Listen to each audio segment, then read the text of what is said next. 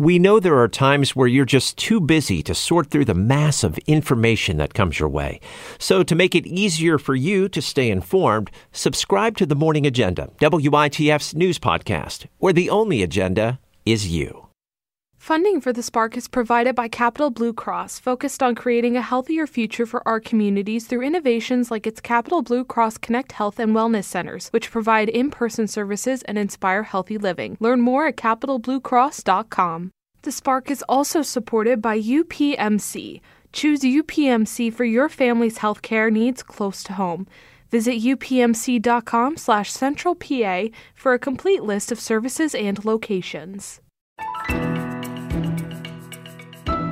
Some 70 million years after it lived, a new species of predatory dinosaur was identified.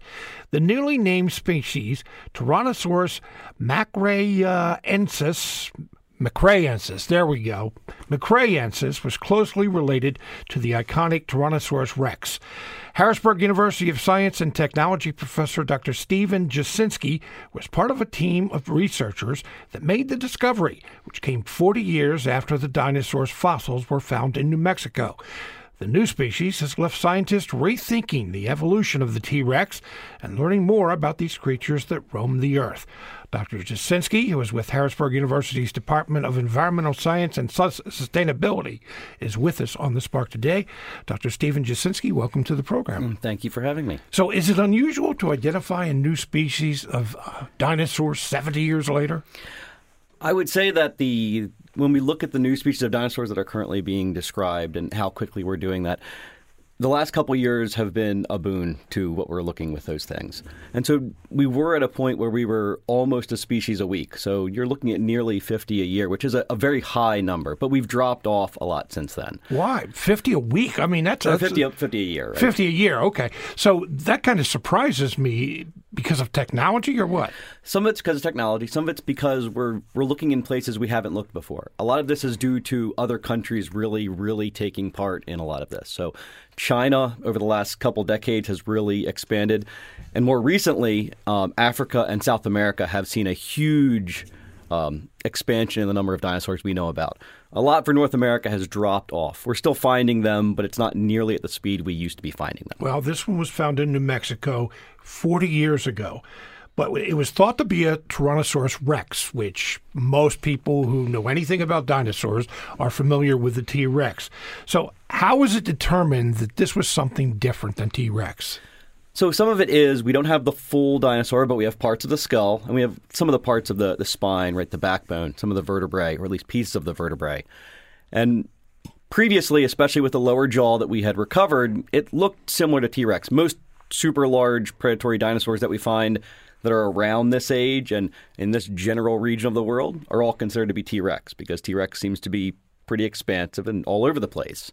But smaller features of the jaw, of pieces of the skull, especially around the eyes themselves, tell us, once we looked more in depth, that this is distinct from T Rex. It's something new and different. Okay, say uh, around, that's one of the differences, around the eyes. Yes. What was different than T Rex? So, what T Rex tends to have are what we call cornual processes, but they're basically like small horn like things on top of the skull, right above the eyes themselves. And what we have for Tyrannosaurus macraeensis is that those bosses tend to be a lot smaller, a lot more robust. They're kind of fat, but they don't get as high. And they tend to kind of shift back toward the back of the skull. Rather than above the eye, they're kind of behind the eye.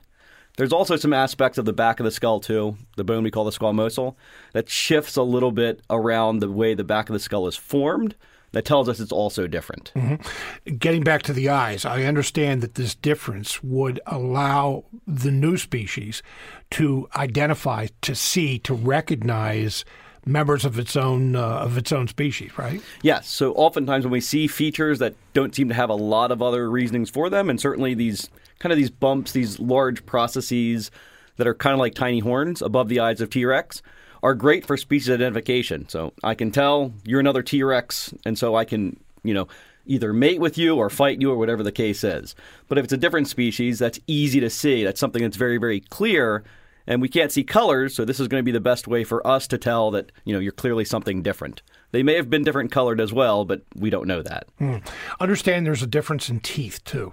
Yeah, so what we have for Tyrannosaurus macraeensis is that the teeth tend to be more robust and round and also a little bit lower. But what that means is that they potentially had a different diet. T Rex has teeth that are really serrated like knives, but they get thinner. So they're really good at slicing meat.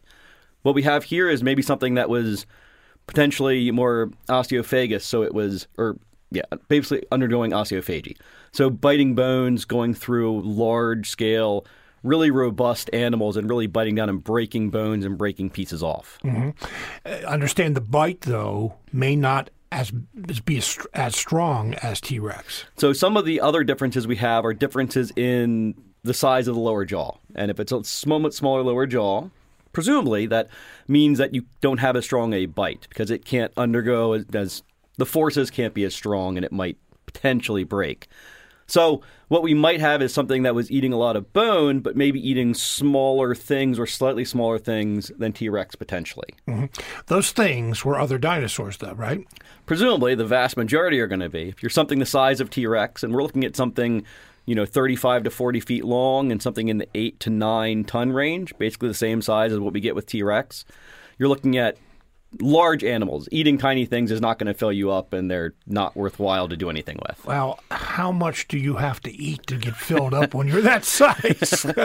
it is going to be quite a bit, certainly. Yeah, I think it's going to be. You're going to have to take down large dinosaurs relatively often. So when you are another dinosaur and you see this thing coming, it's like, uh oh, I got to hit the road.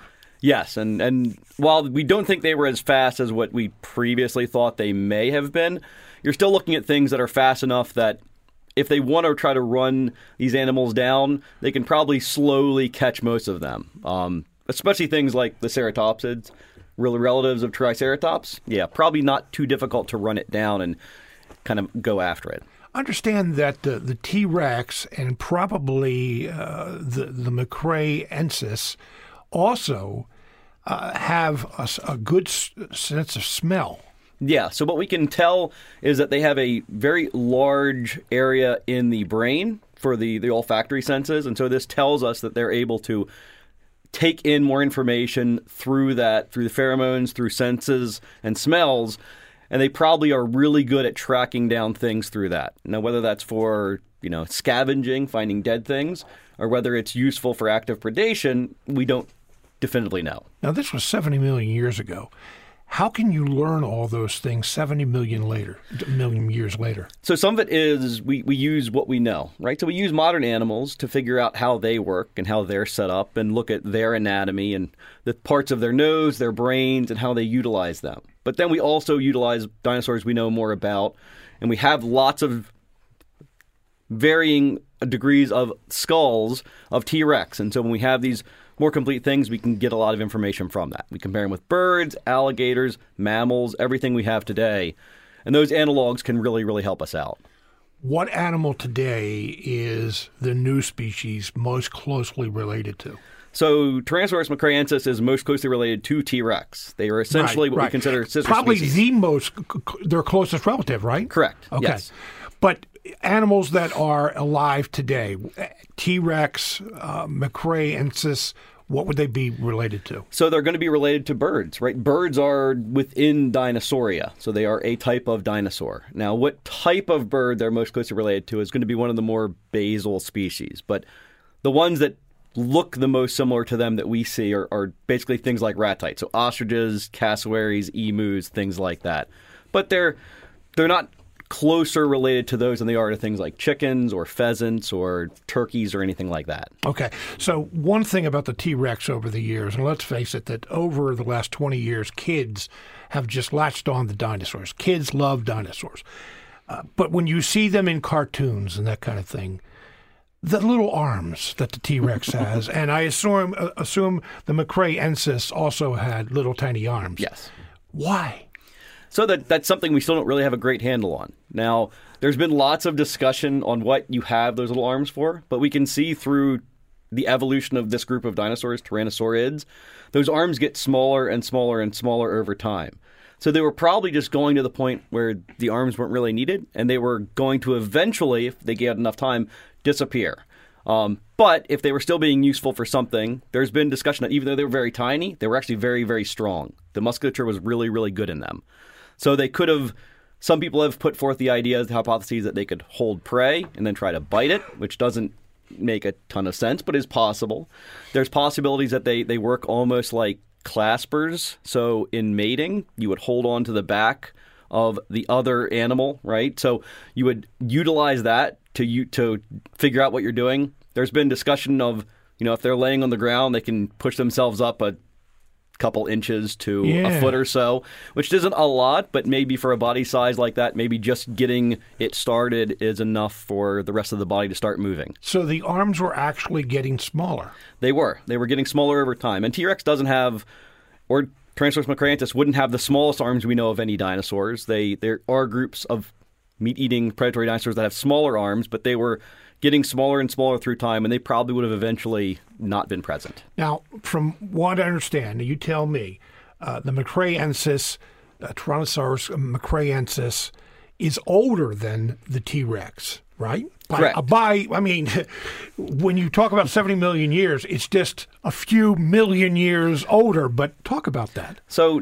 everything we know about T Rex has them present at the very, very end of the Cretaceous, right before the mass extinction. So we're looking at 66 to 67 million years ago. And three, four, five million years might not seem like much when you're talking about 70, but animals are evolving and changing all the time. I mean, basically, when we look at mammals, mammals change their morphology, their, their shape, enough that they normally change species every million years or so, maybe even half million years. So several million years is enough time for things to significantly change between these large animals. So even when we're looking at three, four, five million years, that's a significant amount of difference in time between when Tyrannosaurus macrantus was present versus Tyrannosaurus rex. And so we know there's going to be a lot of differences. And there's some differences that are suggesting even um, more derived features, so more advanced features in Macrantus than T Rex, which doesn't make sense if it's older, but it does make sense if it's not the direct ancestor. If it's more like a cousin or an offshoot, then it means that T Rex was evolving from basically almost like the brother or sister species to Macraeensis at that point in time. So, you know, it's always exciting when millions of years later there's the discovery or identification of a new dinosaur species. But one of the things that I understand that has happened here is it's called into question the evolution of the T Rex. In what way? So T Rex was always seen as everything we saw at the end of the, their time, of the dinosaurs' time, was, was T Rex. And the most closely related animals we have are from Asia, basically Mongolia, right? And so that's Tarbosaurus and Jutang tyrannus. So when we have those dinosaurs, the thought was that we have really, really old members of the group from North America. They traveled to Asia, and then they eventually traveled back to North America, and, and T Rex basically then came from Asia. And so that's what we, we always have assumed. But now finding older specimens that are more closely related in the southern part of the United States and southern North America, it looks like what we may have is that T Rex actually evolved in southern North America instead. And then some offshoots went to Asia, some just moved north into the northern United States and Canada. And so it's it's painting us a different picture of where these animals are coming from and how they're evolving and how they're changing over time. What did the landmass look like at that time, and what was the climate like? So we still had a little bit of the Western Interior Seaway, basically a, a kind of a shallow sea in the middle of the continent that traveled from the Gulf of Mexico up toward Alaska. But it was receding at that time, and it was receding south. So towards the north, the continent was relatively as it is now. But towards the south, we still had kind of the Gulf of Mexico pushing up toward that kind of halfway through the United States. And so that would have blocked the eastern and the western halves. But the continent was a lot warmer, it was a lot more tropical. So we would have had um, a lot more water present. It would have been a lot more moist, but it would have been a lot warmer in general for the conditions that we see today. But it still would have got cold as you go further north. Just would have been not as cold as we see it now. And you didn't have those long arms to wrap around yourself to keep yourself warm either. That'd be a problem. Uh, all right, so I want to talk about y- your discovery. Is discovery the right word here? It certainly would be. I mean, we basically discovered, my group of researchers and myself, we discovered that this was a new type of dinosaur. Okay. So I understand that there was actually a student and yourself there were, I mean, there's a team of researchers that worked on this, but a student and yourself working on this at the same time. Yeah, so Sebastian Dalman, the lead author, and myself both started looking at the specimen independently. And once we determined that both of us were, were doing research, we decided to come together. After we saw features that we thought made it new, we started pulling in other experts to get a much larger team together so we could be really confident that we were correct and that this was different and it was something new and important. Mm. So, what happens now? I mean, first of all, you have to be proud to be able to say that uh, this will probably be in your obituary that uh, you discovered or you identified a new species of uh, dinosaur. I mean, this is so exciting. But so, what happens now with this? So it is certainly, I'm, I'm, certainly very excited and happy about it. Now we look to the next steps, and the next steps are now getting a better handle. We're looking for more specimens of Tyrannosaurus macraeensis. We hope that we find more because right now we only have some of the elements of this dinosaur, but we also want to find more things that are similar and related to it. So we get a better handle on how it, what it tells us about these animals and what it tells us about the world at that point in time. This was, like I said, found 40 years ago, 1983. Uh, it was in a museum in New Mexico. Are other museums around the world now looking and saying, hey, maybe we have some of this? I think that they're, at minimum, kind of reassessing specimens they have and deciding if you know they should go be more research and more people look at those to determine is it something new is it the same thing or is it what we actually thought it was in the first place and that is an important step to take mm. Dr. Steven Jasinski is with Harrisburg University, the Department of Environmental Science and Sustainability. Congratulations. Thank you very much for being with us today. And thank you for having me.